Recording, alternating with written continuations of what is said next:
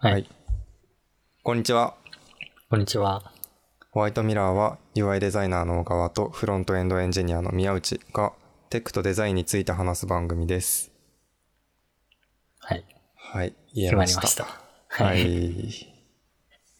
もうもうこれを言っておけば、ちゃんとした番組のように聞こえる。だろ うから。今回からちゃんとした番組になりまそしうた。、なりました。あとはいつも通り話します。うん。よし。よし。じゃあ、あれこので、ん ?17 回目ああ、17回目だよ。ああ。初めて回数当てられた気がするけど。17回目。はい。はーい。で、デプロイゲートから消化していこうかな。上からいきます、トピック。デプロイゲート。デこれ3回ぐらい残ってるから。ね、結構残ってる。これね、は、前なんかの話をしたときに、うん。開発系の話をしたときにうん。出たやつで、えーっと、デプロイゲート自体は何かっていうと、うん。うん、iOS アプリ、ちょっと Android のことはわかんないんだけど、うん。 iOS アプリを開発するときに、うん。それを実機で確かめたいってなったときは、多分今は一回 App Store に上げるみたいな、経由しなきゃいけないのかな。うん。うん。アップルのプラットフォームか何かを経由しなきゃいけないと思うんだけど、うんデプロイゲートっていう、うん、アプリかなを入れると、うん。まあ、開発のパソコンから直にアプリを iPhone の中に入れて使うことができるっていうものですね。はそう。で、ヤうちは Web 系が中心だから多分使わないかな。あ。モバイルそうだね。スイフトはもう、どれぐらい ?5 年ぐらい ?6 年ぐ らい触ってないかな。おー 結構もう触ってないね。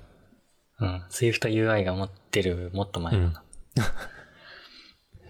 じゃあもう全然使わなそうだね。まあでも、あの、デプロイゲートっていうものを使えばそういうこともできるよっていう。いやー。普段使うのこれ。うん、普段から使う、まあ、やっている、その時のやっている仕事の内容によるけど、うん。特に普段から使うっていうものではないかな。どうなんだろう。頻繁に作って試してを何回も繰り返すっていう人だったら、うんとか、使うかもしれないし、個人開発とかだったら余計使うかもしれないけど。うんうん。このなんか開発、iPhone アプリとかを開発してる人が、うん。えーっと、試しに、うん。なんだろう、ベータ版ユーザーとかにリンクを共有するの。リンクじゃないか。うまあ、アんプリの ID とかを共有して、開いてもらって試すってことだよね。どうだろうな、ベータ版ユーザーに使うのかなまあできるか。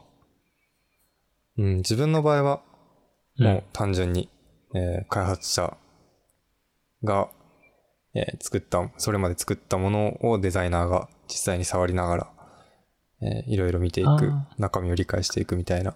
あー開発者サイドで、内側で使うってこと。そうそうそう、結構内側だけでの仕様だったね。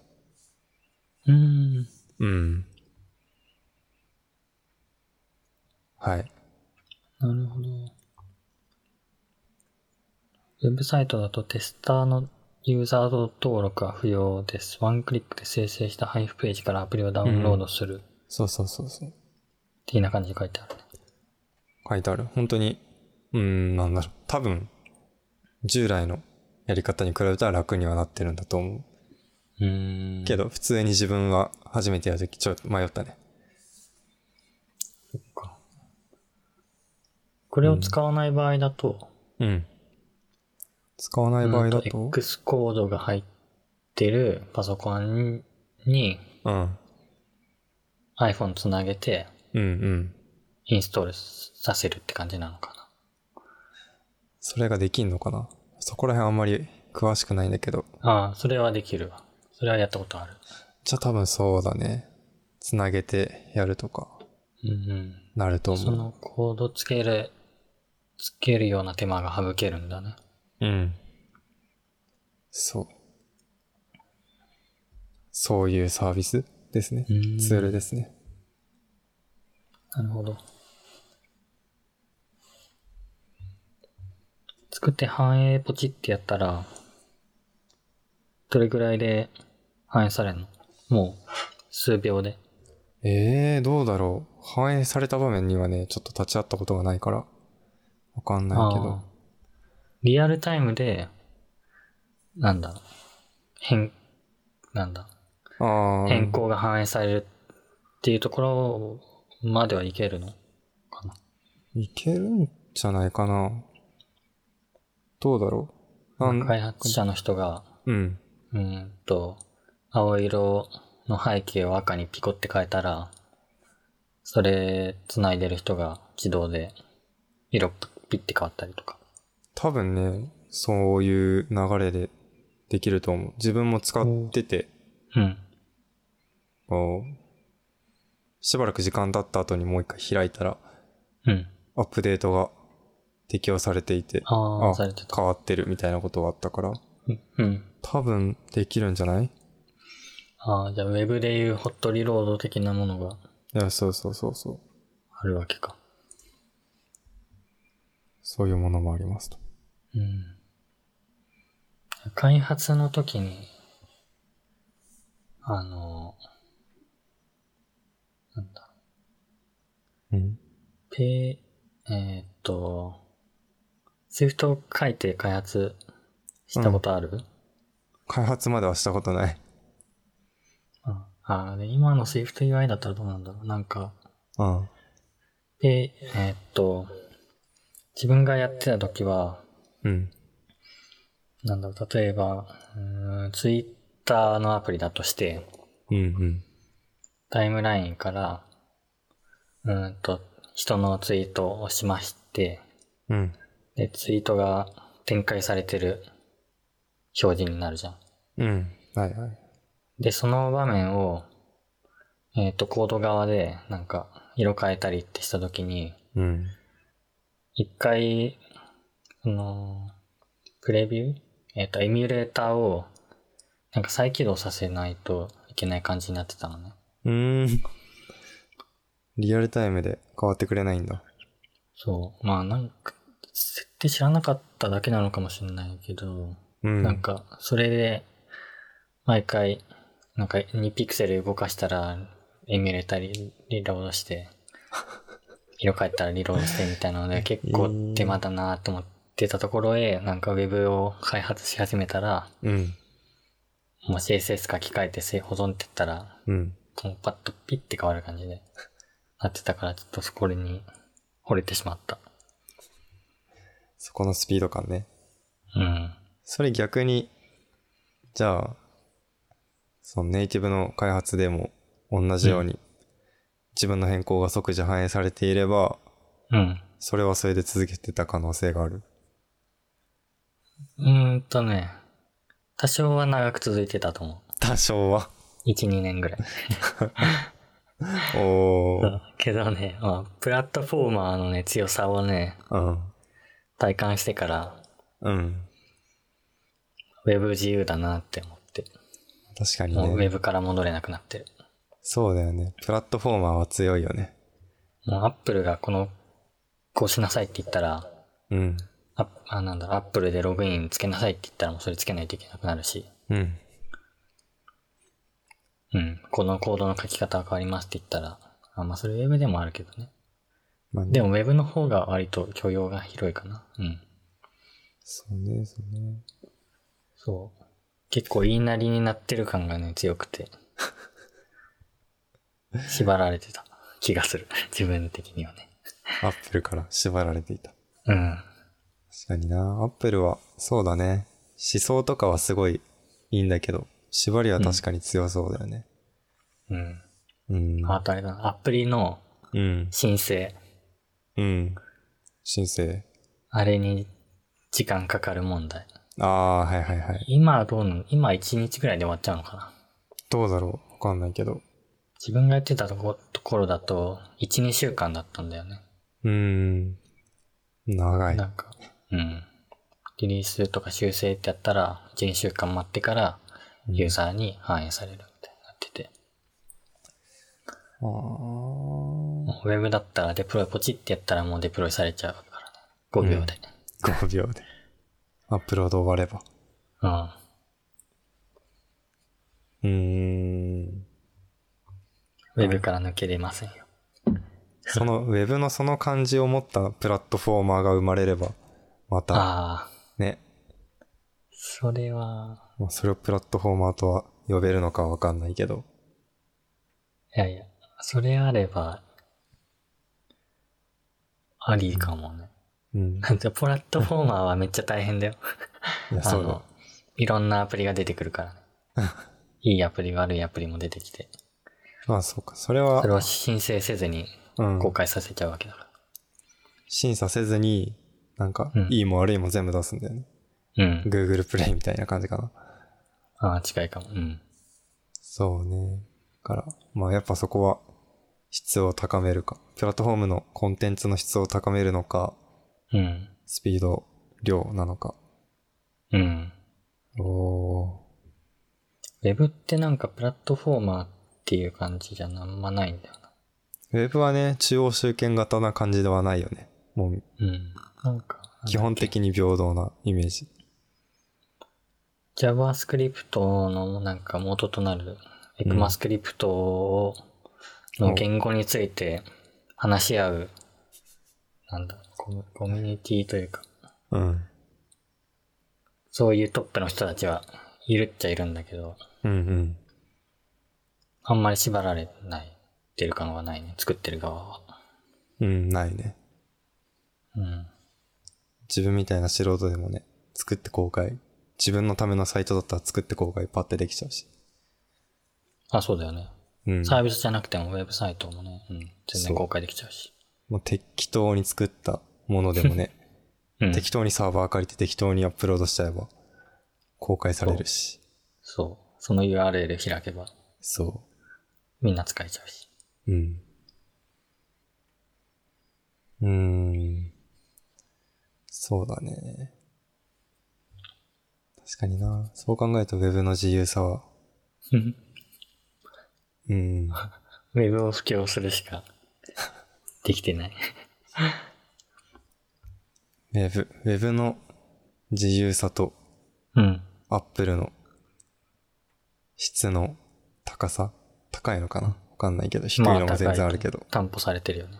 ある程度のね、最低限は担保されてるよね。うん。最低限の散歩で、ああ、担保で、1、2週間はちょっと、個人の感覚からすると長いけどね。うん。そこできたらな。一日二日でできたりするかもしれん。うん。ああ。ああ、まあでも。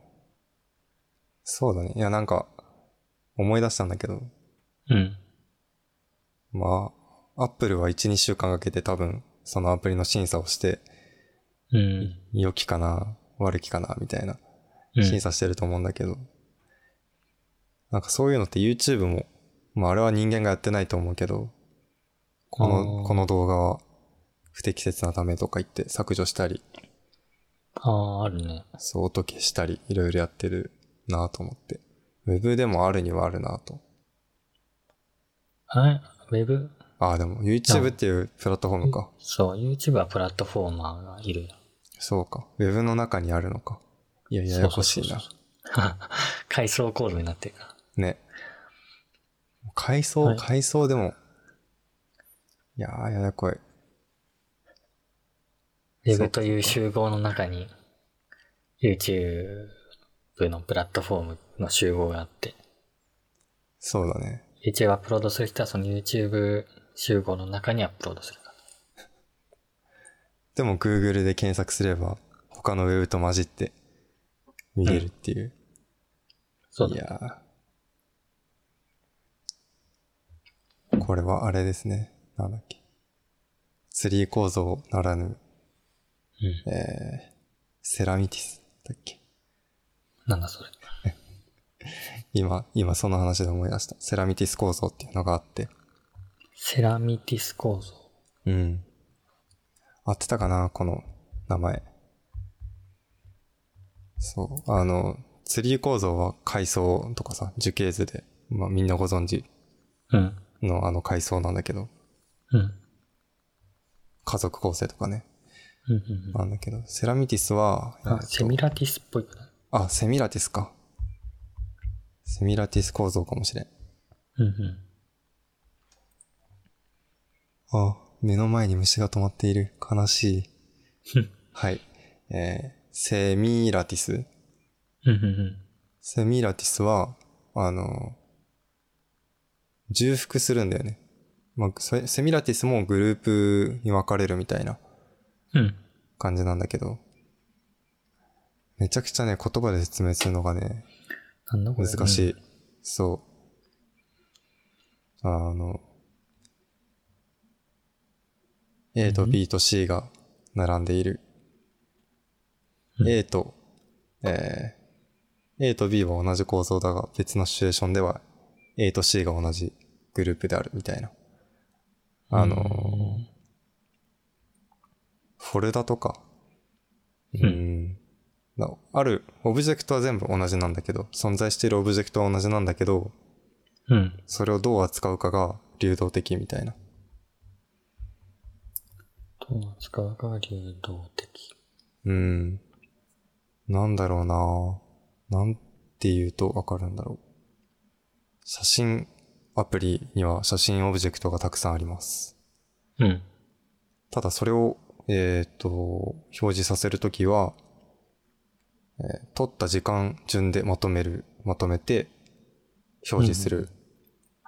まあ、普通の表示なのか、あー自分が選定したアルバムとしてまとまったものとして出すの、表示するのか、はたまた、えー顔認識で同じ同一人物だと判定された人の、えーまとまりとして表示するのか。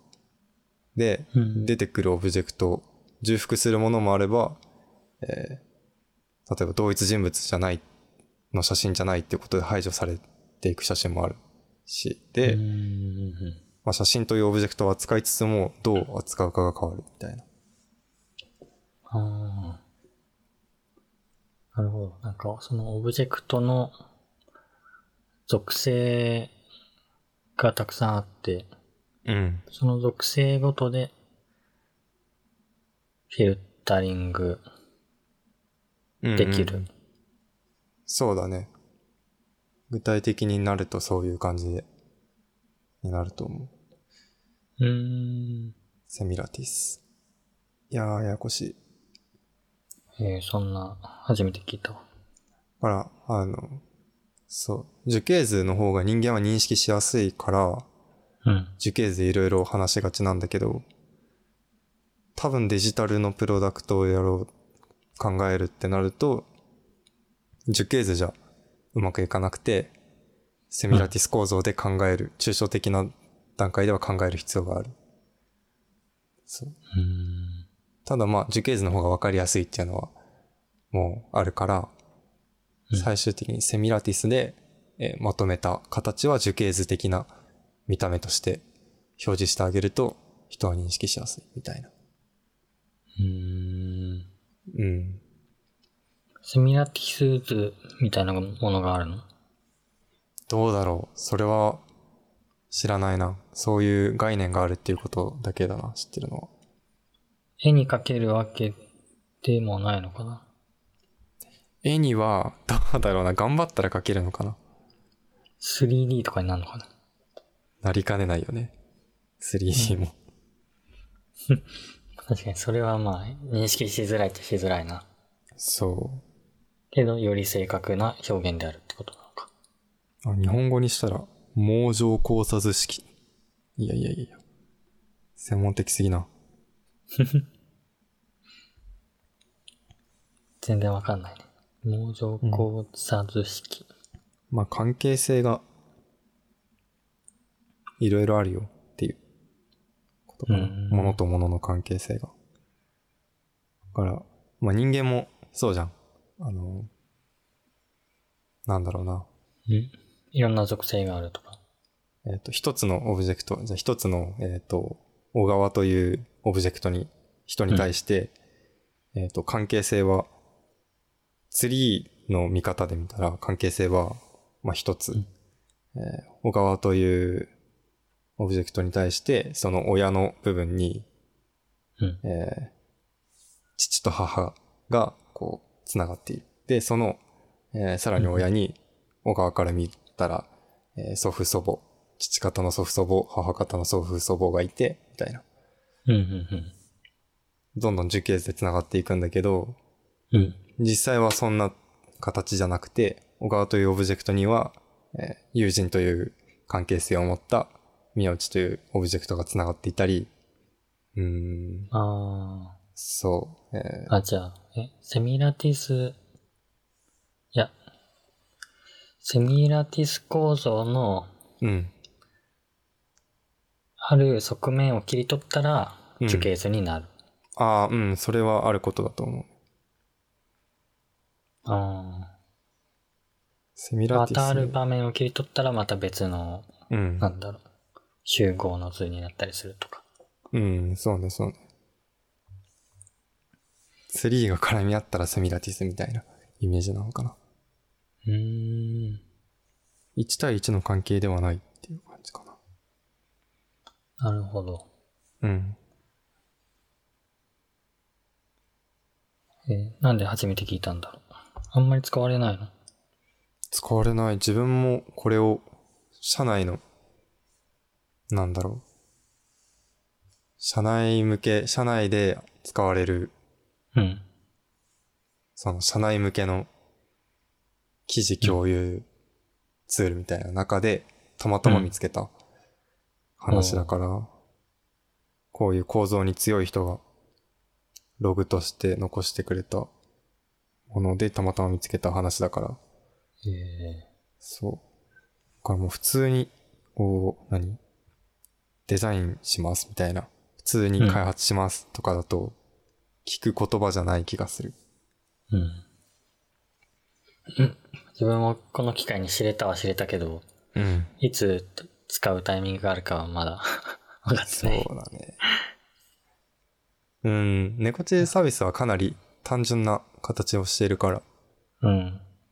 多分、まあ、あのサービスの量が増えてきたらもしかしたら、あ、セミラティスを使えば整理できるってなるかもしれないけど、今のところは使わないかもね。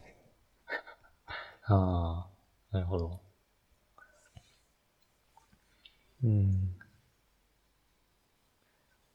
プログラミングに置き換えたら実はなんか知ってたりする概念だったりするのかな。ああ、ありそう。別の表現で言われてるとか。セミラティス。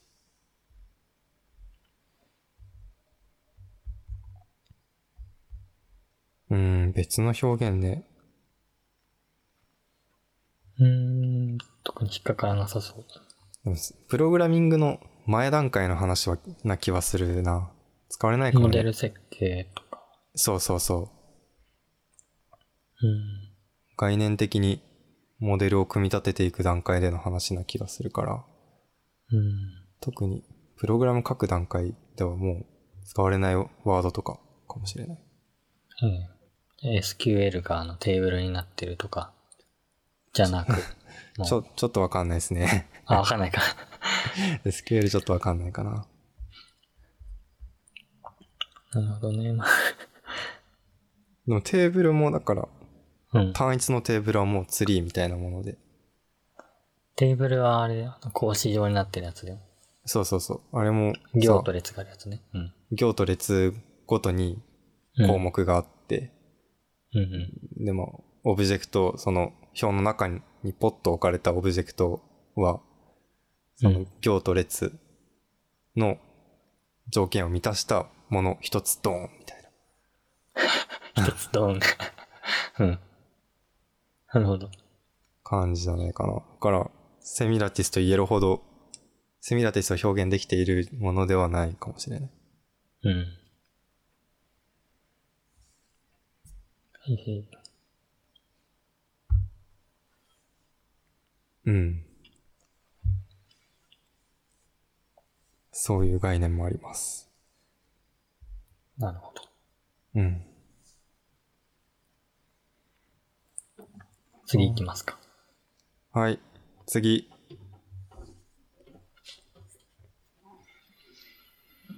次は、どれ行こう。どれがいいかな選んで、どうぞ。じゃあ、ちょっとじゃあオンラインウェブデザインの初回授業、今日の朝はい。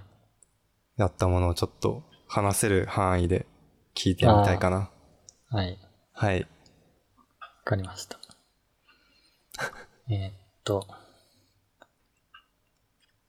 今日うのん。朝、うん。朝。今日の朝。いつも昼に起きてるけど、8時に起きて、うん。授業の準備をし、うん。えーそっから9時半から3時間オンあラインの授業をしたんですよ。あ、3時間か。うん、2コマ分だからね。うん。あ一クラス2コマ分じゃなくて、ふ前半後半みたいな感じで人は変わるんだっけいや、同じ同じ。あ、そんな長い授業だったっけあれ。うん、同じ3、えー40人ぐらいにうん。 3時間教えましたね。ウェブの授業。まあでも初回だったから、うん。ウェブの教える段階ではなくて、うん。ちゃんとみんな、なんだろう、授業を受ける環境整ってるかなっていうのを確認うんうんうん。した。自分の授業ではディスコードを使って自分の宮内の声を配信し、うん。で、コードシェアリングツールっていうのを作ったので、それを使いながら HTML、CSS のコードを共有、うん学生と共有すると。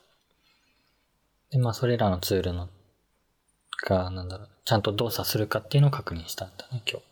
うーん。何か教える段階はまだって感じか。うん。そうだよね。まあ、ウェブの中だと、まあ、なんだろう、広い、この授業で取り扱う内容として、うん。なんだろう、ウェブのキキーテクノロジーの中には、流れの速い部分と遅い部分があって、うん。速い部分はライブラリを使ったり、なんだろう、フレームワークを使って、なんかパーッと、なんか、組み、なんうーんと、高度なウェブサイトとウェブサービスを作れるんだけど、うん。流れの遅い部分は、はまい。あ HTML の基本、HTML の基本、CSS の基本を使うっうん。ていう部分で、その流れの遅い部分だと、まあ少なくとも10年、20年は使い続けられるだろうと。はい。長はい。い、流れの早い部分だともう1年、2年経ったら、うん。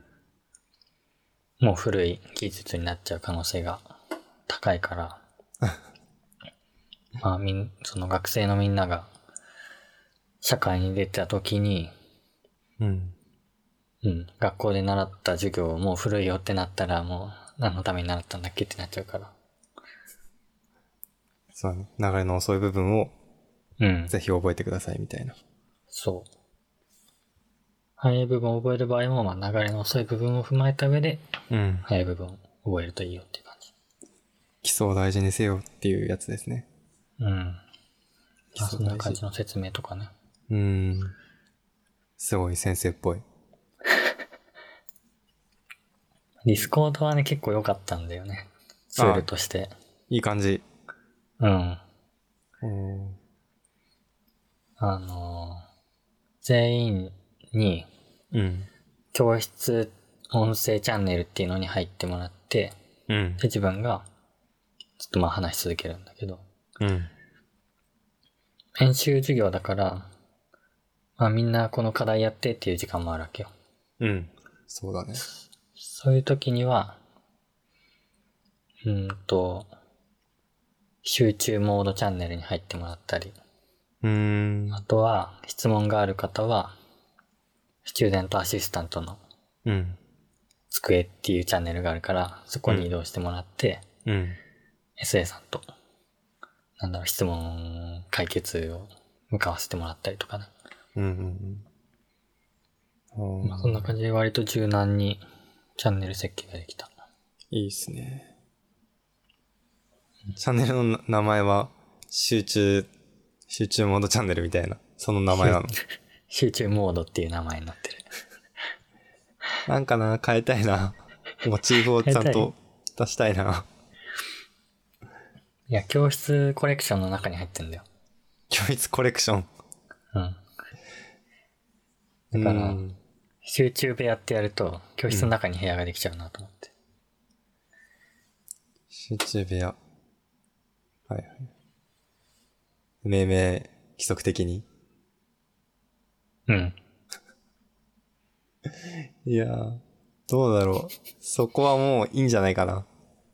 ゆある集く。中部屋の方がいや、なんだろう、例えば、現実に集中部屋はないじゃん。集中部屋ですっていうタイトルのうん。ついた部屋は多分なくて、まあ図書室にあることはあるかもしれないけど、うん。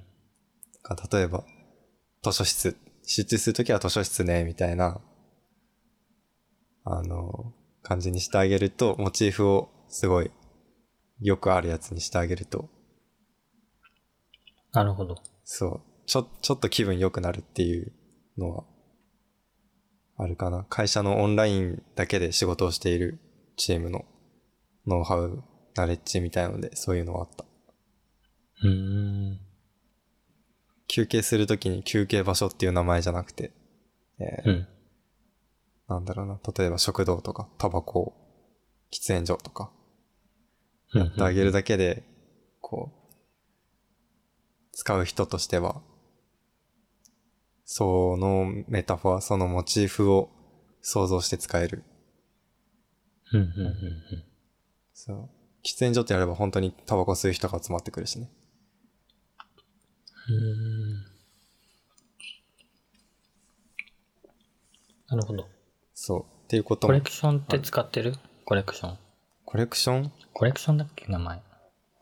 何あの、友達チコャレンクシネョンルを複数まとめられるやつ。カテゴリーか。カテあ、ゴカリテー。ゴリー使ってる、多分使ってるかな。最近ちょっとね、ログインしてないんだけど、使ってたと思う。うん。カテゴリー名とのなんか、関連性うん、親子関係みたいな。うん。あんまりそこはね、 考えてない。うん。いかにこう、現実だった、現実にある要素を置くか、というか、例えば、えーカテゴリーが本社だとして、うん。えー別にその中にあるチャンネル名に本社どこどことかは書かないんうん。だよね。キッチンだったらまあキッチンでそのまま書くし。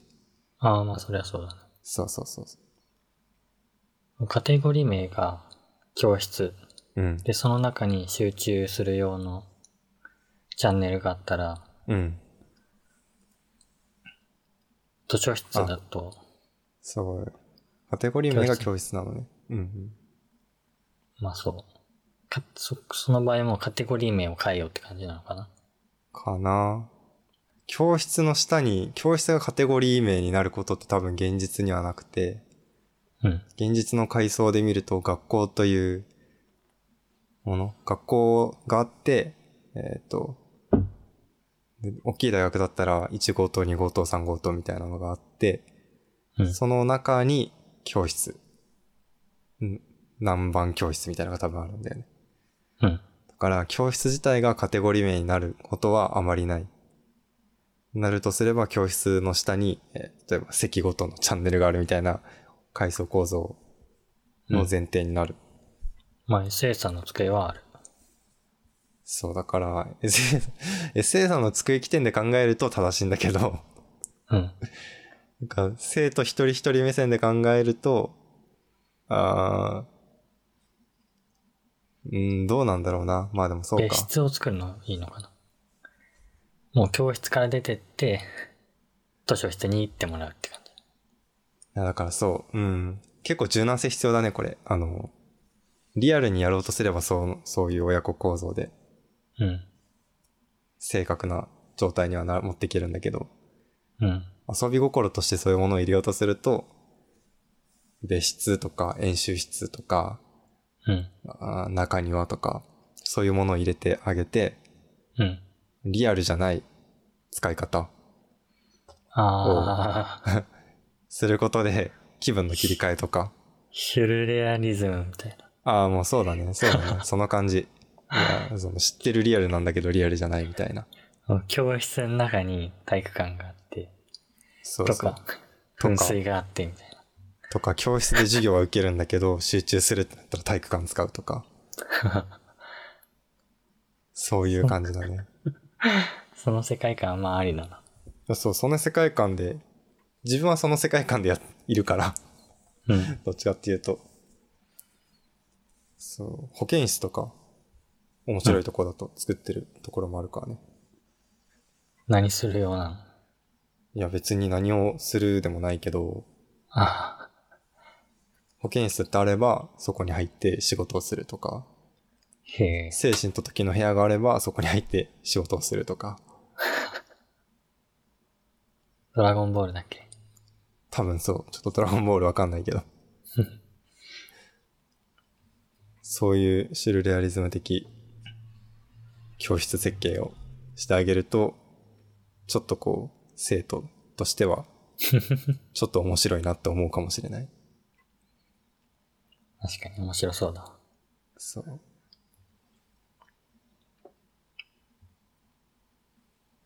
うん。教室カテゴリー。面白いな。うん。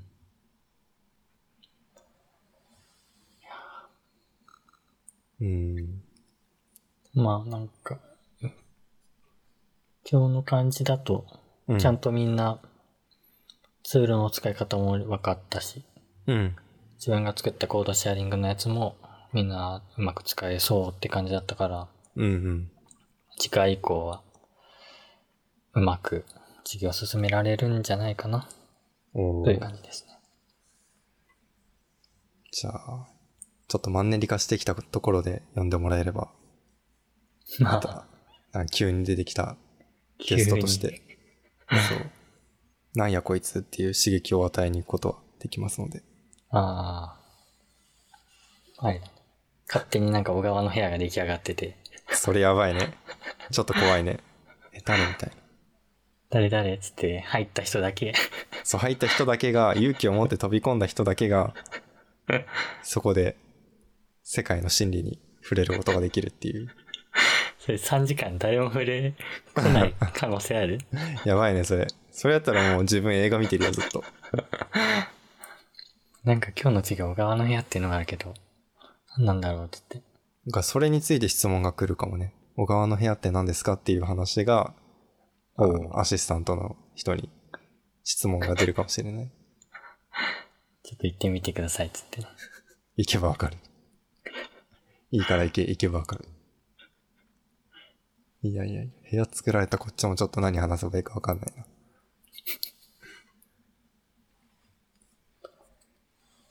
はい。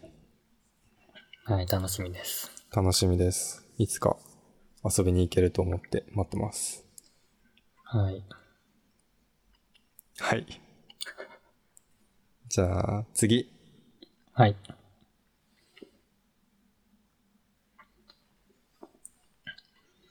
うんえー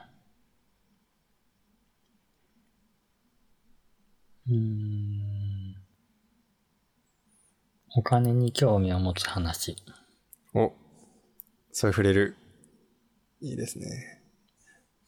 ちょっとね、この話を、あの、怪しい人じゃない風にちゃんと話せる自信があんまりないんだけど、おおじゃあ怪しいモードで。怪しいモード怪しいモードで言ったら、あ、でも、あの、嘘は言わないよ。事実と事実っぽいことしか言わないんだけど、うん。ああや、そろそろ、もうすでに怪しい感じになってる。やばいやばい。怪しい喫茶店で話してる人になってしまう。い何やシンプルに、うん。あの、お金をただ貯めるんじゃなくて、うんあ。の、お金に働いてもらおうっていうことを学んだっていう話なんだけど。おおそう。最近、あの、NISA っていうのを、NISA って知ってるニーサ知らない。あの、まあ、お金を、なんだろう、運用するシシステムとして、うん。もうあって、で国がそこに対して、えーっと、税金の、その、制度をうん。緩くしているみたいな、国が推奨する、そう、あの、投資のシステムがあるのね。うん。うん。そう、まあ、でも国が推奨してるって言ってもなんで推奨してるかって言ったら、日本人がお金貯め込みすぎて運用しないから、うん。あの、ちょっとこういう、まあ、比較的安全な仕組みを作ってみたから、とりあえず投資始めてみればみたいな流れでできたものらしいんだけど、ええそう、だから国が推奨してるって言われてるの。で、まあ、そこにお金を入れておけば、うんな。んかめちゃくちゃそれ儲かるってことは全然ないんだけど、うん。まあ、税金は免除されるし、ただお金をこう、貯めておくよりかは、多少は増えていくし、長い目で見ればいいんじゃないっていうものがあるの。何年で何パーぐらいな何年で何パーとかちょっとわかんないけど。うん。ちょっとね、雑に始めようと思って。まずは調べてもわかんないかのなら。るほどね。そう。ただまあ、年間で、そう、NISA にも2種類あって、うん。 NISA って NISA って書くんだけど、NISA と、えっ、と、積み立て NISA っていうのがあって、うん。自分は積み立て NISA って方で、それはもう、年間に40万円まで投資できますよっていう、しうん仕組み、システムで、まうんあ、投資としては全然多くない額。うんだから、自分みたいなあんまり、こうね、投資に回せるお金が少ない人がやり始めるものっぽいんだけどね。それをやっていて、ええそう。投資、どっかの会社に、なんか投資するってわけではないの。ああ、そう、そこの仕組みもね、そう、そもそも投資っていうものは何だっていうとこ知らないとそこがよくわかんないんだけど、うん。で、最近勉強してるんだけどね、お金に興味持とうと思って。うん。で、まあ、NISA、積み立て NISA とか NISA は何かっていう、どういう投資かっていうと、あの、まあ、自分がやることはまずないのね。お金を入れることしか、うん。基本的には。お金入れて、あとは大体ほとんどのことは会社に任せるって感じなんだけど、うん。んで、投資としては何をやってるかっていうと、インデックス投資っていうものをやっている。ああ、え、なんかいくつかの会社にちょこちょこちょこってあ投あ、資するそやう。つ。すごい、知ってるね。そうそうそう。インデックス投資っていうのはそういう、ある、えっ、と、ジャンル、カテゴリーとかでまとめられた、いろんな会社の、えー、なんだろうな。その指数みたいのがあって、この会社たち、このまとまりはいけてるぜ、いけてないぜ、みたいなことを示す指数があって、そのまとまりの指数をインデックスって呼ばれてて、ええうん。で、その、例えば国の、この国内の、あるインデックスを元にした、えー会社のまとまりに投資しますってなったら、まあ、そこに分散してバーッとお金が入っていく。ああ。そう。アメリカのところに、アメリカのあるインデックスを元にしたまとまりに投資しますってなったら、そこに分散されるみたいな感じで、詰め合わせパックみたいなはいはいはい。ものにお金を払う。その詰め合わせがいくつかあるみたいな感じかな。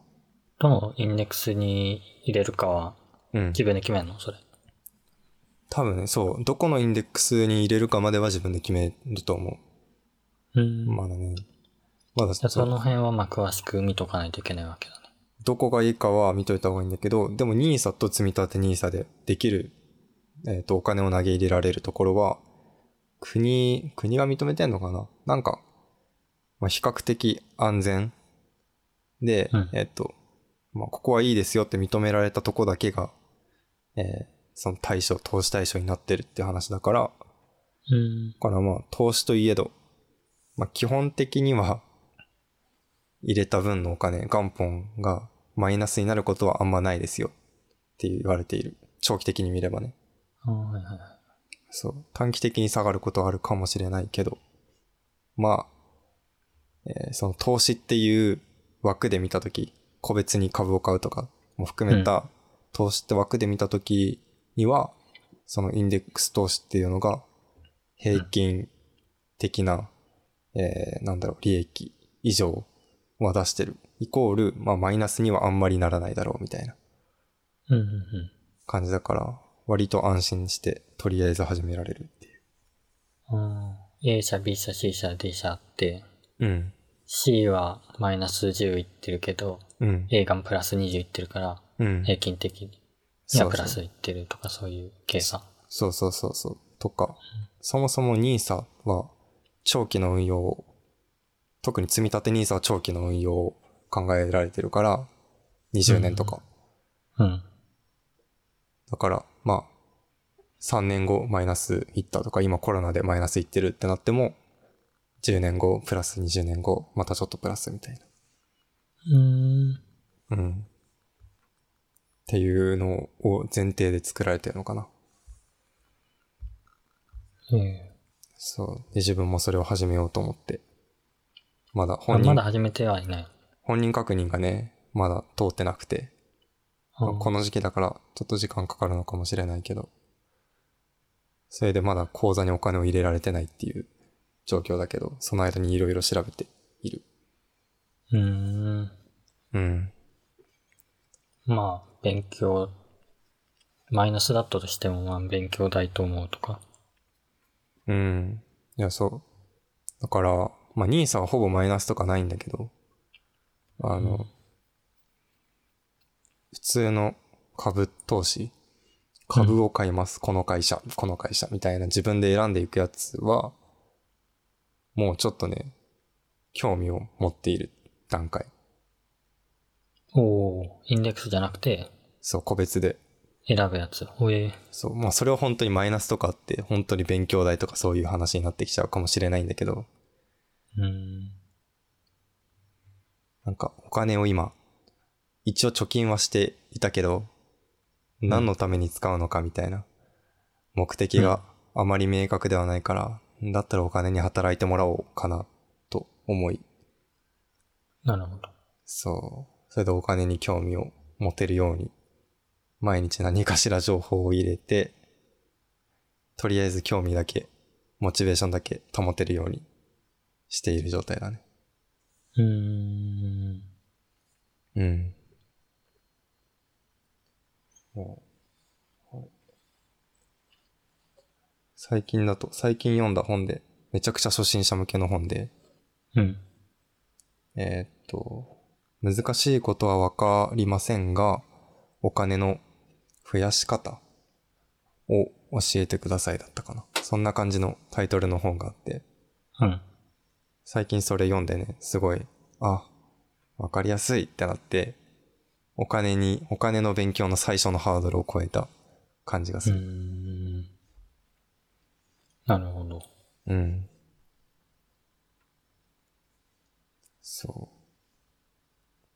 そう。うんそんなわけで、いつか投資家になる。っていうね、夢だけを抱えている。投資家って、どのタイミングから投資家になるまあでも、ニーサでも始めれば投資家にはなると思う。のうん。うん。まあ、理想はね、投資して、えー、月、月1万でいいから投資の、こう、配当金みたいので、お小遣いは欲しいよね。不労所得というやつか。ああ、そうそうそうそうそう。不労所得だけで生きていくつもりは今のとこないけど、働きたいから。うん。ないけど、お小遣いは稼ぎたいなみたいな感じだね。うんうんうん。なるほどね。そう。でもなんか、そういうのもさ、ちょっと昔前だったらさ、まあ今でもだけど、まあほとんどの人は不労所得っていうと怪しいみたいなイメージを多分持つのかなとか、自分もそうだったしう。んだけどまあ、ちゃんとお金の勉強をしていれば、どういう仕組みでお金が回るのかとか、投資って言われてるものはどういうシステムの中で動いてるのかとかが、ある程度表面だけでも分かってくれば、う不ん労所得イコール怪しいではないし、不労所得イコール、あの、なんだろう、夢物語じゃないってことは分かってきたみたいなうん。段階だから、結構ね、楽しいね。ほう。なんかビジョンが見えてる。見えてる見えてる。そう、あの、めちゃくちゃ大金持ちになるビジョンではないけど、 うん。でも、あの、お金に働いてもらって、ちょっと生活楽になっているビジョンは見えているから、ほう。そう、楽しいよ。いいね。うん。自分が猫チーズサービスをやってるのもちょっと近しい感じではある。あ、そうだよね。そうだよね。あれはサブスクリプションモデルだから。うん。まあ、あれも、うん。あれは投資をしてもらうみたいな方だよね。どっちかっていうと。あそうだね。サブスクそうってだねなると。そうそうこっちとしてはまあ時間を投資している。そうここそうそう。はサービスを使うと。そうだから結構お金の勉強すると世の中のいろんなものがまあ投資だよなみたいなうん。形に見えてくるから、なんだろうね。うん。なんか価値判断が、特に自分の前は大きく変わったわけじゃないけど、価値判断の仕方がちょっと、えー体系化されてきた感はある。うん。お金を使うのか時間を使うのか、みたいな。このお金とこの時間の、えーは、等しいのか、みたいな。のを考えるようになるよね。この、この時間とこのお金は等しいのか。いや、そうそうそう。例えば、じゃあ自分が今、自分の時間を切り売りして、1時間1500円の時給で働けるとしてます、みたいな。うん。じゃあ、えーっと、今自分が買おうとしているものは、自分がどれぐらい働いたら、自分の時間をこれぐらい切れば買えるものとか、うんあっちのスーパーで買った方が安いな、これって思ったとしても、じゃあそこに行くまで、ちょっと、じゃあ10分ぐらいかかったとして、じゃあその10分の間で使う労力と時間かけてまで、その、えー値段の差を埋めるものなのかとか、うん。うん。もう、なんか今まで感覚的に分かっていたけど、そういう時間とお金っていうものとして考えられるようになるっていうのはある。うん。うん。なんか全部のことをお金で考えるようにはならない。ああ、うん。あの、お金って言っても、なんかお金イコールお金じゃなくて、お金イコール、今で言うとお金イコール時間だし、うん。まあ、お金を回すってことは、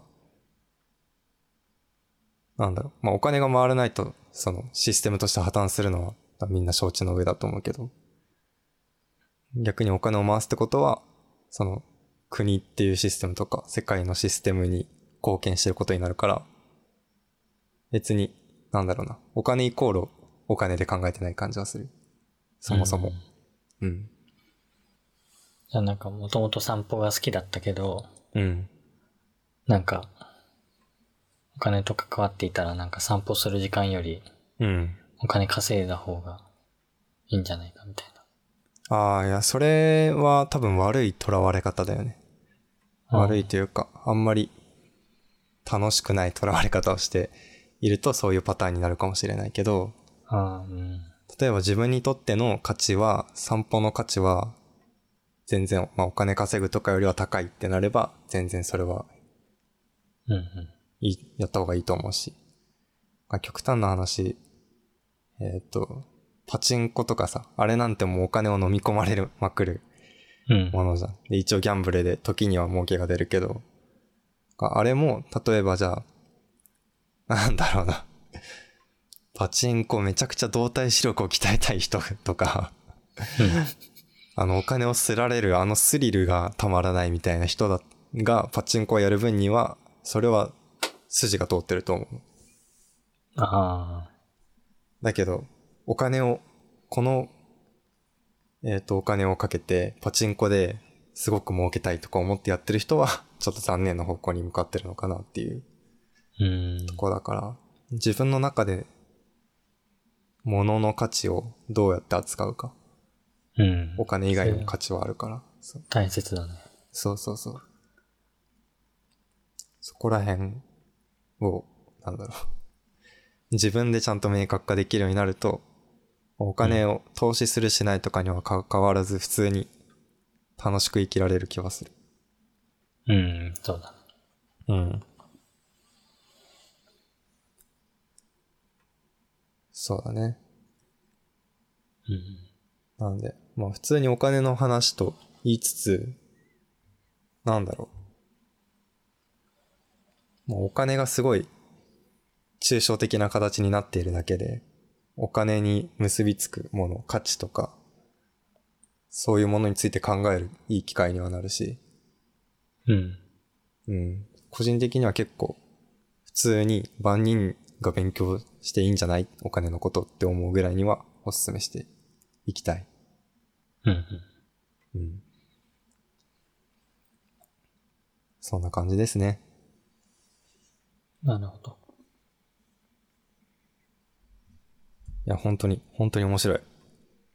あの、勉強するだけで、 勉強するだけで楽しくなっちゃう。すごくない勉強するだけで楽しくなっちゃう。コーディングみたいだ な。コーディングみたい。そう。数字を見ているだけで。ちょっとダメだね。これは違うな。ちょっとあの、NHK のライフの悪徳に見えてただお金の勉強。ちょうどこれみ、ポッドキャストやる前に見て た。あ、見て たいライフのや、あれ大好きなんだよね。動画で、 うん。えっと、相手に電話かけて、あーはいはいはい。あの、悪徳商法に見えるけど、うんあの、手を洗うことをお勧めしているだけの見た見た、ハンドソ動ープ画みねた。いな。あ、反応そうそうそう。いや、あれあれあれ。 いや、ハンドソープのやつのあのアドリブ感すごいよな。 パッて電気がついちゃったみたいなやつ。そうそう。笑っちゃってる。あの人って芸人さんなのそうそうそう、芸人さん。もちろん。他でなんか見たことないんだけど、あの人。えああ、でも自分もわかんない。テレビ自体見ないからあんまり知らないけど。なん、なんていう芸名なんだろあれ、芸名なんだっけシソンヌ違うっけう。シソンヌ。あれ違うかなパッと来ないけど。あ、違う。あ、うん、そうだね。シソンヌの、二郎さん。あ、ペアなんだ。あ、そうそうそう、コンビでうん。いるんだけど。あれ、この人だよね。ちょっとメガネかけてると顔が全然違く見える。うーん。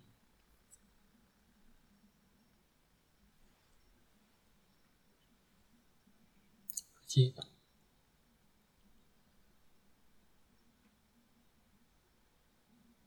うん。シソンヌの二郎さんがやっているやつ。うん、面白いやつあね。本当に面白い。 割り勘のやつがすっごい面白かったよ。あー、見たことある。見た ?10 万円のリゾートに10人で泊まったら1人1万円。いや、結構多いけどな、みたいな。100人 で泊まったら、1000人で泊まったら、1人1000円。1000人は入らないだろう、みたいな。あの感じがすごく好き。あれは好きだわ。いいね。誰かにやってみたいな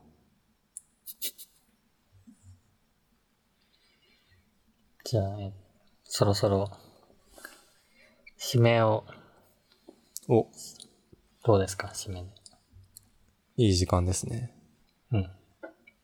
ちょうど1時間ぐらいです。うん、うん。いいっすね。じゃあ、締め、締めは中やの。締めなんか言うちょっと締めのことには何にも打ち合わせしてなかったね。締めっていつもなんか言ってたっけああ、そっか。バイリンガルニュース は、あの、ウェブサイト、そうだね。服売ってますとか、紹介してましたね。そうだね。じゃあ、最後にうん宣伝どうぞ。はい。えーっと、猫チーズサービスを運営して、そこで、なんかウェブ、えー、なんだろう、模様を作ったり、ダウンロードできたりするアプリだとか、チーム内で趣味をシェアするアプリとかを作ってます。月額1000円です。よろしくお願いします。こんな感じかなかなはい。では、ありがとうございました。ありがとうございました。